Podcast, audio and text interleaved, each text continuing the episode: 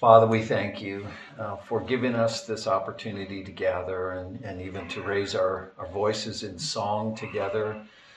Uh, it's been a while since we've sung together, and, and what a delightful thing it is. And, and we do sincerely ask that you would open our ears and that you would open our eyes. And Father, that you would help us to see what you intend for us to see, that, that the questions that we ask in our hearts and uh, the things with which our minds are preoccupied would be the things of you in truth, the things that would speak to what you would have us to know, what you would have us to understand, what you would have our hearts to be devoted to. And so we pray that you will meet each one, that you will knit us together uh, in, in the mutual uh, share that we have in Christ, the mutual love that we have. Bless our time together. Help us in all things, we ask in Jesus' name. Amen. Amen. well, as we're revisiting this series, uh, we've seen the way the scripture opens us up with this idea of sacred space. And it's been a couple weeks since we were together, so uh, I don't know how much you all recall from that, that last time. But a couple of recap things uh, about where we've gotten to this point. The first is that this concept of sacred space, we, we tend to want to think of it as referring to heaven or where God is off someplace, but sacred space is biblically a creational idea. It has to do with not so much where God is, but how he is in relation to his creation. And even as we look at the creation account, we see that that is the emphasis that the text is bringing to bear. Uh, I, am sure I've mentioned this, but when we come to the Bible, we need to we need to approach it through the lens of the author's intent and the original audience. And particularly when we look at something like Genesis 1, 2, and 3, it's very easy for us to ask the questions that are relevant to us and our time and our circumstance and, and you know, our scientific uh, orientation, whatever. We hear the question of origins. Okay, the origin of the world is in Genesis 1 and 2. Well, origin to us speaks of science. How were things made? How did God do this? Where did matter come from? Uh, where did energy come from? But the ancient audience would not have been thinking in those ways. And, and I mentioned before that in the ancient world, and somewhat still today, but certainly in the ancient world, uh, the reality of a thing was not its material makeup, but its orderliness, meaning its conformity to the purpose for which it existed. When a thing conformed uh, to its true and essential function, in other words, when it operated properly, it was said to be in order. And that was what defined a thing, not uh, you know, how much carbon is in it and how much potassium and how much water, the kinds of things that we tend to think about. And so the creation account is very much concerned with those ideas of order and function. So we saw that even in the beginning of the creation account, the verdict or the assessment of the creation is that it was tohu wabohu formless and void is the way a lot of our Bibles put it, but it's the idea of uninhabited and uninhabitable. So the process uh, by which God begins to deal with this creation shows what ultimately his concern with it is, which is ordering and filling, filling itself being the fullness of ordering.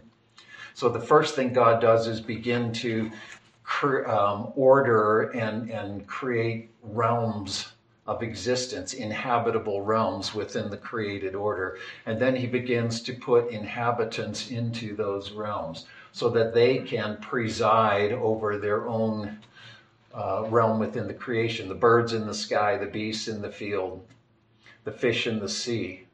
And then over all of that, he creates man in his own image and likeness, who is to be the Lord of the Lords. to rule over all of the creation, but ultimately that man's rule will be God's rule. In other words, man will administer and adorn the order that God intended when he created in the first place. And that's that's a critical understanding that lays the foundation for even when we get to discussing the fall. When we actually understand, okay, what was the fall? What happened? What, what's the significance of it? And unless we understand it in terms of a violation of this fundamental order that God intended and that He put in place, then we can miss the point. We can think of it strictly in moral terms or something like that.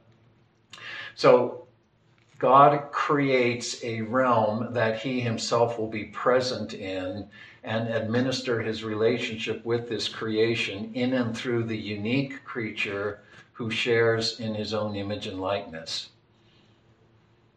God brings order to the creation in that way. And then he fills the earth with that order by the mandate be fruitful, multiply, fill the earth. So that's what the creation account wants us to understand, not how did God do what he did, or how long did it take, or when did it happen, but what is the meaning of the creation? What is the purpose of the creation? What is it for the creation to function according to the design for which God brought it into being? And when we start from that standpoint, we begin to understand this concept of sacred space as dealing with, again, how God is in relation to his creation and the centrality of man in that. So I say in the notes that, and we considered this the last time, that the creation account emphasizes the themes of sanctuary or God's dwelling place. And sanctuary in the ancient world has the idea as a temple of a place of enthronement. And the ancient Israelites even viewed God as enthroned in the Holy of Holies, right? So sanctuary and kingdom, kingship flow very tightly together. And then again, man as image bearer, his form unto his function. Form follows function. So the most important thing is the function of man. That's what tells us the meaning of his form as image bearer. He was created as image bearer to be image son. Or as John Walton, for instance, would put it, order bringer. Man is the agency through which God's order, intended order, is, is implemented and upheld and ultimately consummated in the world. So, sacred space isn't heaven where God dwells in some remote sense that we tend to think of. It's as much a man word and human idea as it is a divine idea. In the divine human encounter, man encounters the truth of himself. In the divine human encounter, man encounters the truth of himself. And through the relationship that results from that encounter, man finds and apprehends his own humanity, both objectively and experientially. This is ultimately the idea that only in knowing, rightly knowing, experientially knowing, uh, knowing in, in a true and living way, knowing God in that way, do we know ourselves. And that will become important also in understanding the fall and the concept of death. Why, in the day that you eat of it, you will die. So, what I want to do today then is talk about the form. What are the qualities of this uh, sacred space, this, this initial creation as God put it into place? We don't see in the initial creation the final outcome that God intends, but we see a prototype of it. So even the idea, as you mentioned last time, of getting back to the garden, the, the Woodstock song, we often do think, and even Christians think, that, that what God is doing is getting us back to the pre-fall state, getting us back to the pre-fall Adam, the pre-fall uh, uh, Garden of Eden. Uh, but that's not really the case. If that were the case, then Jesus, the new Adam, is just the first unfallen Adam, right? So we start in the garden, we start with a prototypical sacred space, but the consummate form that God intends is far greater than that and centered in Jesus himself. And I, that's beyond where I want to go today. But the initial creation shows us, it gives us a glimpse into what God intends, but it's not the fullness of that. So as we look though at the this initial creation, there are these two themes uh, that, that Mark mentioned and that we sang about these ideas of shalom and Shabbat or Sabbath. If you will, peace and rest. And that's what I want to talk about a little bit today because I think even the way we understand these concepts is in a very natural, human sort of way. And so we strip them or at least deplete them of uh, their, their true meaning and, and ultimately their, their glorious significance. But the idea of shalom, the Hebrew word shalom, uh, it roughly translates as peace. That's the way that it's generally rendered in the scripture.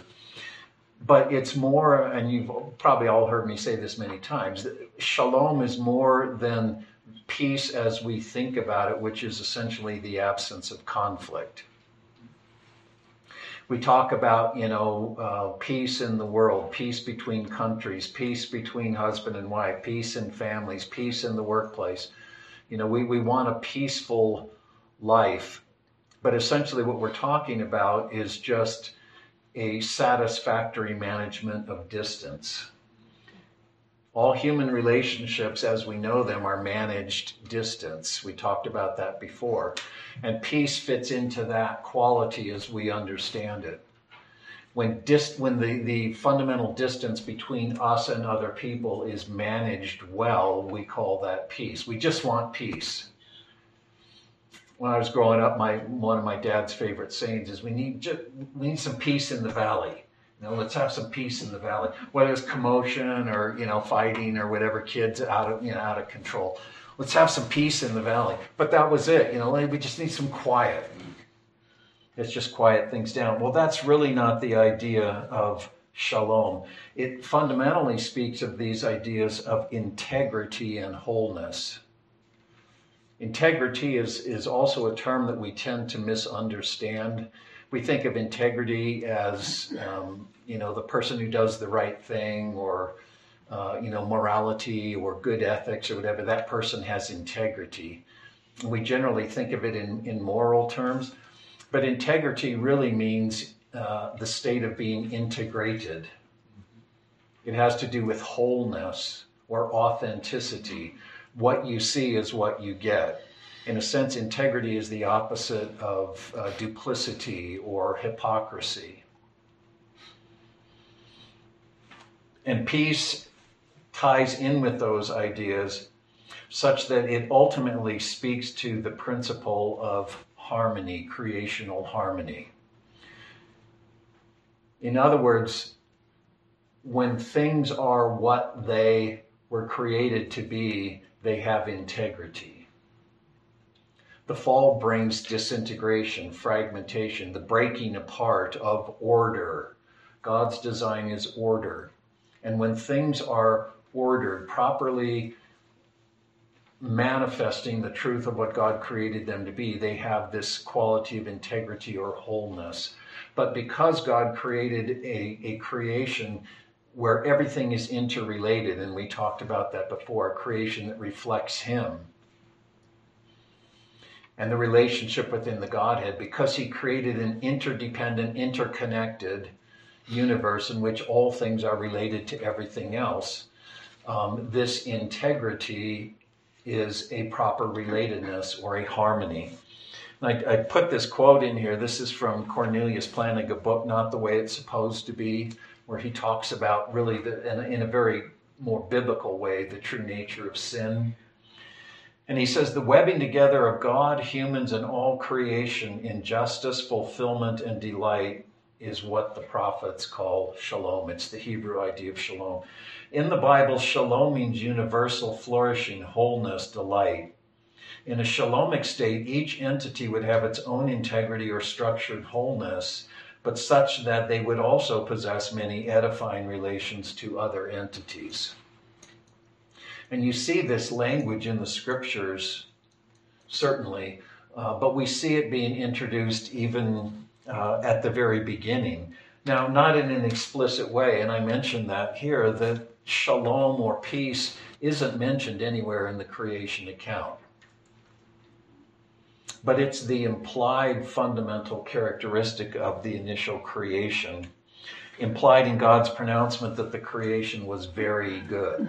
At each stage of the creation, God pronounces it good, which means fitted, proper. This is what I intend it to be. This thing conforms to what I intend. This thing is ordered. And when he's all done and creates man and establishes this whole structure of lordship and dominion and interrelatedness in the creation, he pronounces it Tov Meod, exceedingly good. So the creation originated in God and glorifies Him in that He created it to share in and give expression to the relational intimacy and harmony that defines His very being. We talked about that last time this idea of perichoresis or the relationship within the Godhead between Father, Son, and Spirit. Each one mutually interpenetrating the other, each defined in terms of the others, each having the truth of himself in terms of the others, each existing in a perfect interpenetrating circle of love and devotion and submission. And when God created a universe, He created a creation that would reflect that and express that. In that sense, the creation testifies to who God is. So it's in that harmony that mutuality, that, that, that flourishing of interdependence in a harmonious way, that the creation is ordered, that the creation is shalomic.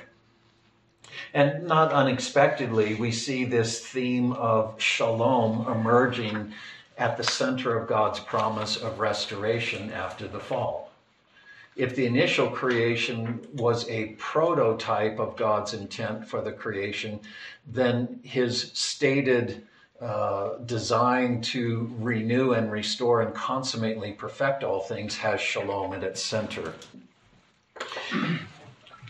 Just a couple of places that we can look at that, and there are lots of them, and I give you different scriptures here, and probably most of you are very much aware of it all these places in which shalom is at the center, but even looking at the messianic uh, aspect of this, which comes later in, in the development of, of the prophetic record.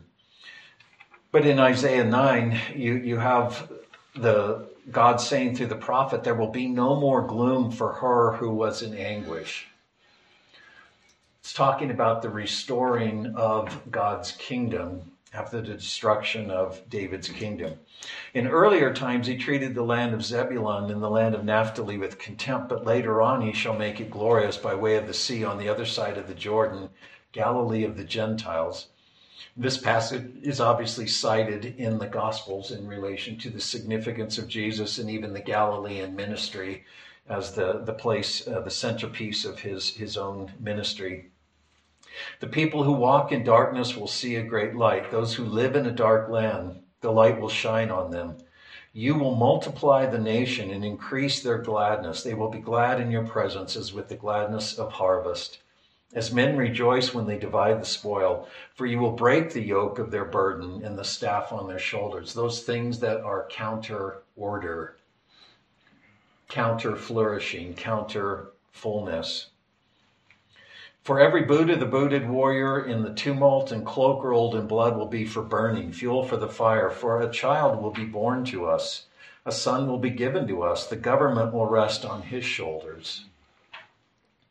And his name will be called Wonderful Counselor, Mighty God, Father of Eternity, Prince of Peace. There will be no end to the increase of his government or of peace on the throne of David and over his kingdom to establish it and to uphold it with justice and righteousness from then on and forevermore. The zeal of Yahweh, the Lord of hosts, will accomplish this. Mm. And then in presenting this same one, this messianic branch of David in chapter 11, uh, the prophet says that when this one arises, the wolf will dwell with the lamb. The leopard will lie down with the kid, the calf and the young lion, the fatling together, and a little boy will lead them. Also, the cow and the bear will graze, their young will lie down together. The lion will eat straw like the ox, and the nursing child will play by the hole of the cobra. And the weaned child will put his hand on the viper's den. They will not hurt or destroy in all my holy mountain, for the earth will be full of the knowledge of the Lord as the waters cover the sea. That's great. Now, that's not a videotape rendition of the future. uh, it's poetic language to express the fact that the enmity that exists in the created order the now under the fall, the uh, the contradiction, the lack of harmony and interdependence that exists within the creation, and we all know that that's the case. All of that will be overdone. The natural order, as we know it, will be reordered, will be restructured. And all of the ways in which we see the creation functioning within itself and in relation to human beings, we will once again have shalom the blessedness and harmony of all things. So, sacred space then is shalomic space. The creation account shows us that God's intent is a created order marked by shalom. Marked by shalom. And this is seen both in the creation account and also in the promise of restoration as God promises uh, to renew and restore. And you see it even in the language of Canaan. Canaan was a kind of prototypical return to the garden, right?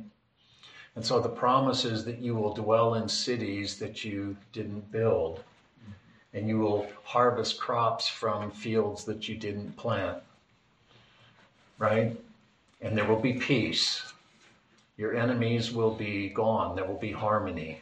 There will be abundance. There will be profusion there will be the recovery of shalom. So Shabbat or Sabbath flows together with that idea, uh, and you do see Sabbath arising in the creation account. Uh, the Hebrew term is Shabbat, and the basic idea of it is a cessation or a, a kind of leaving off or a change in, in uh, uh activity or orientation sometimes in the sense of severing or truncating something or a desisting or a reorienting of an activity. And you see it occurring uh, for the first time in the scriptures in Genesis 2 in relation to the seventh day. The seventh day. When God had completed his work of creation, he rested, and it was day seven, right? This is where we get um, this is the foundation of, the, of um, Sabbatarian theology and the idea of a one day and seven rest, uh, whether in, in a Jewish sense or in a uh, Reform sense, the switching of the day of the week, whatever it happens to be. But this is the, the, the first place in which the idea of a weekly Sabbath rest um, comes from in terms of the scripture. But as I say in the notes, the seventh day, if you look at it carefully in, in the context, it's not commemorating the six days of creation, let alone is it establishing a Sabbath commandment. It's testifying to a new state of things defined by completion. And one of the things that John Walton, I don't know if you're familiar with him, but he's he's an Old Testament scholar professor, but he deals a lot with the importance of reading the Israelite scriptures through an ancient Israelite perspective. And he's, he talks about how in the ancient world, the idea of, of a God taking his rest in his sanctuary or his dwelling place has to do with that God establishing his rule upon his throne the gods were thought to be enthroned in their temples or their sanctuaries. And so a god taking his rest meant that he had established peace or stability, you know, within his domain, whatever it was, and now he was sitting upon his throne to administer the order that he had brought to pass. And I think the important thing to note about that idea is that an ancient Israelite would not have seen this in terms of God taking a nap or you know God not watching the football game because it's Sunday or whatever it happens to be. Uh, it, it's the idea of the work of creation, which is the work of ordering and filling, is complete. And now, what God is doing is reorienting himself away from the work of creation to the administering of that order. And another thing that's important to note is that in the first six days, the days of creation, if we want to call it that, um, the text is very conspicuous in having evening and morning, evening and morning. Each of those intervals or, or you know episodes of creation is demarcated with an evening and a morning. Why not morning and evening? Well, in the Hebrew reckoning, day a day runs from the evening to the next evening. So it's evening and morning, evening and morning.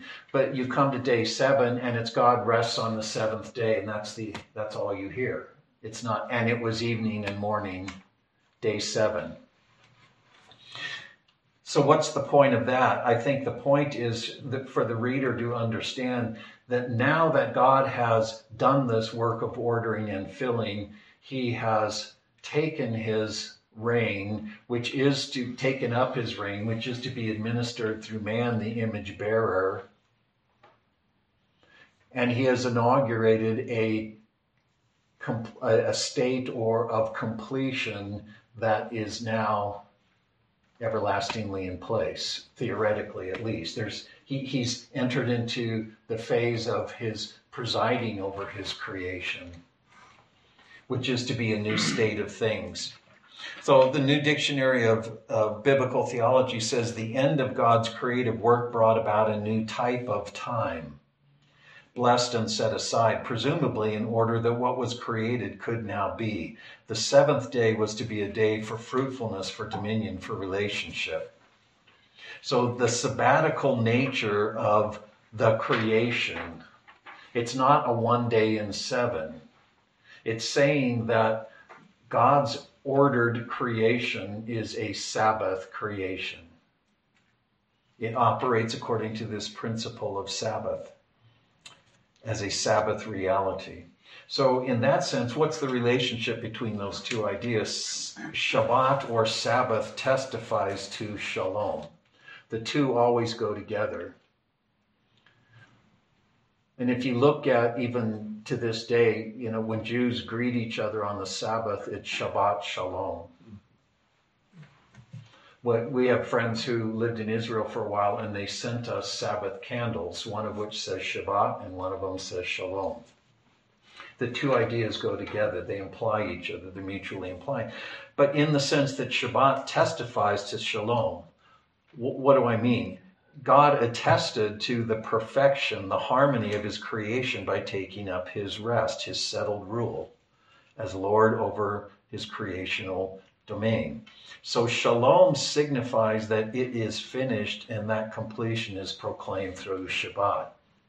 I want you to think about that a little bit, and I'm not going to develop that more today, but think about what resulted from Jesus' work of finishing right? It is finished.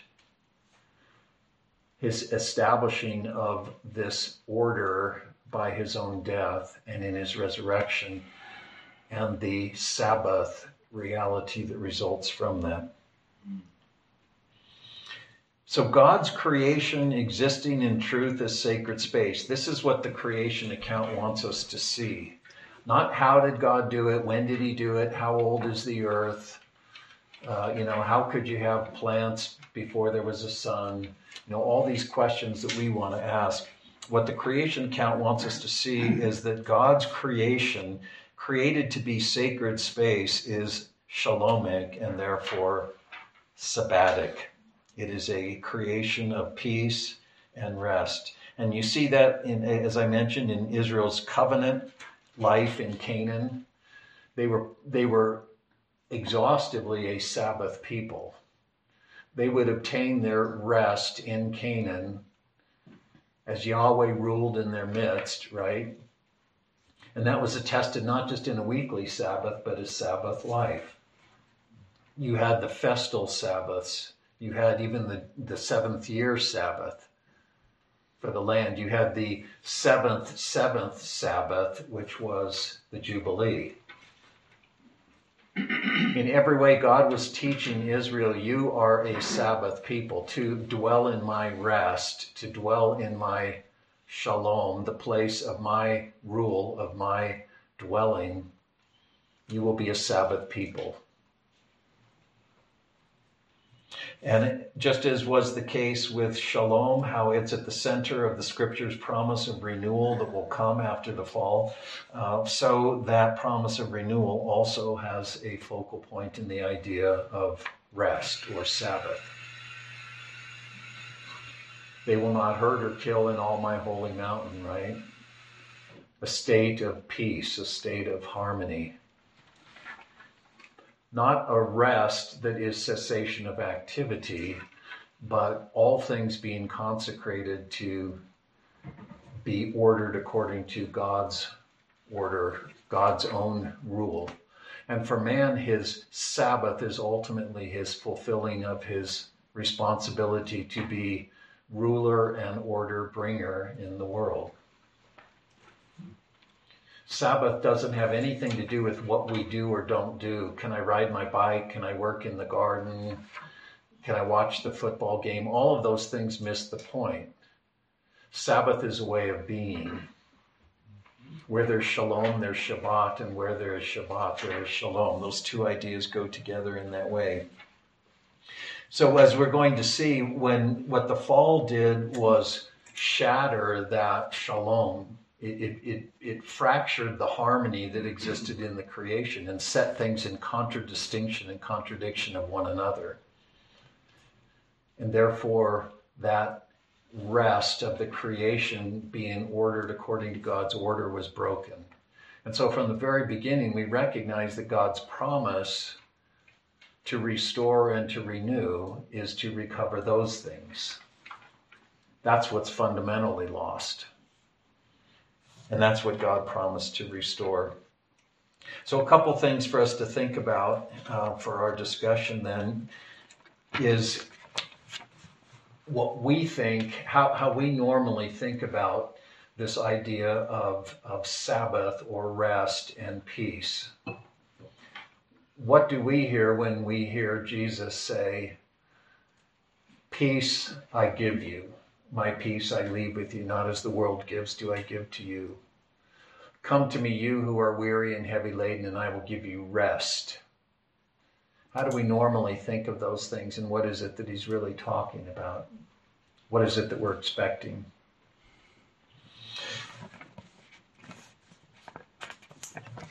Well, we'll close with that, and um, then we'll have some discussion here.